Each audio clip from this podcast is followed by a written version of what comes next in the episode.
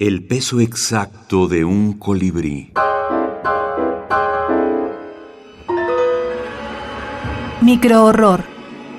Poltergeist. Fragmento. Seabury Queen.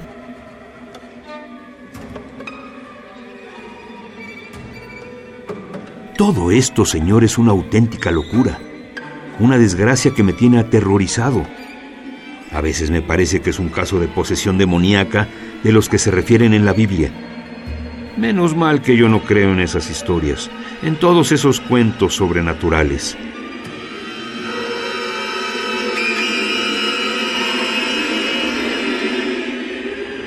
Mmm, nada hay en este mundo fuera de él, amigo mío, que pueda calificarse como sobrenatural.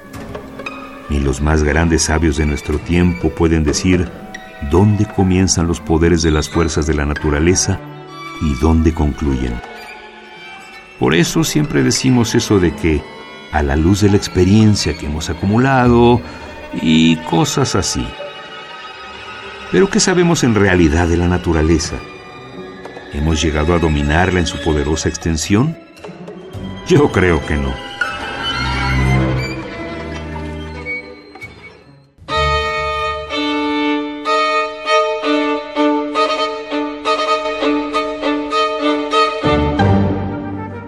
Sea, el horror tiene la misión siempre de derribar las barreras del buen gusto.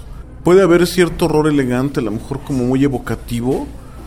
Pienso ahí ahora en, esta- algunas cosas que hace esta mujer, eh, Angela Carter, ¿no? La de, pero, pero en general creo, creo que, que- implica esto, la, la, la anulación del buen gusto, la, la, violencia, el- la cubetada de, sangre, el canibalismo, bestialismo, este, mutilación, y eso es muy incómodo de ver. Bernardo Fernández Beff, escritor y dibujante.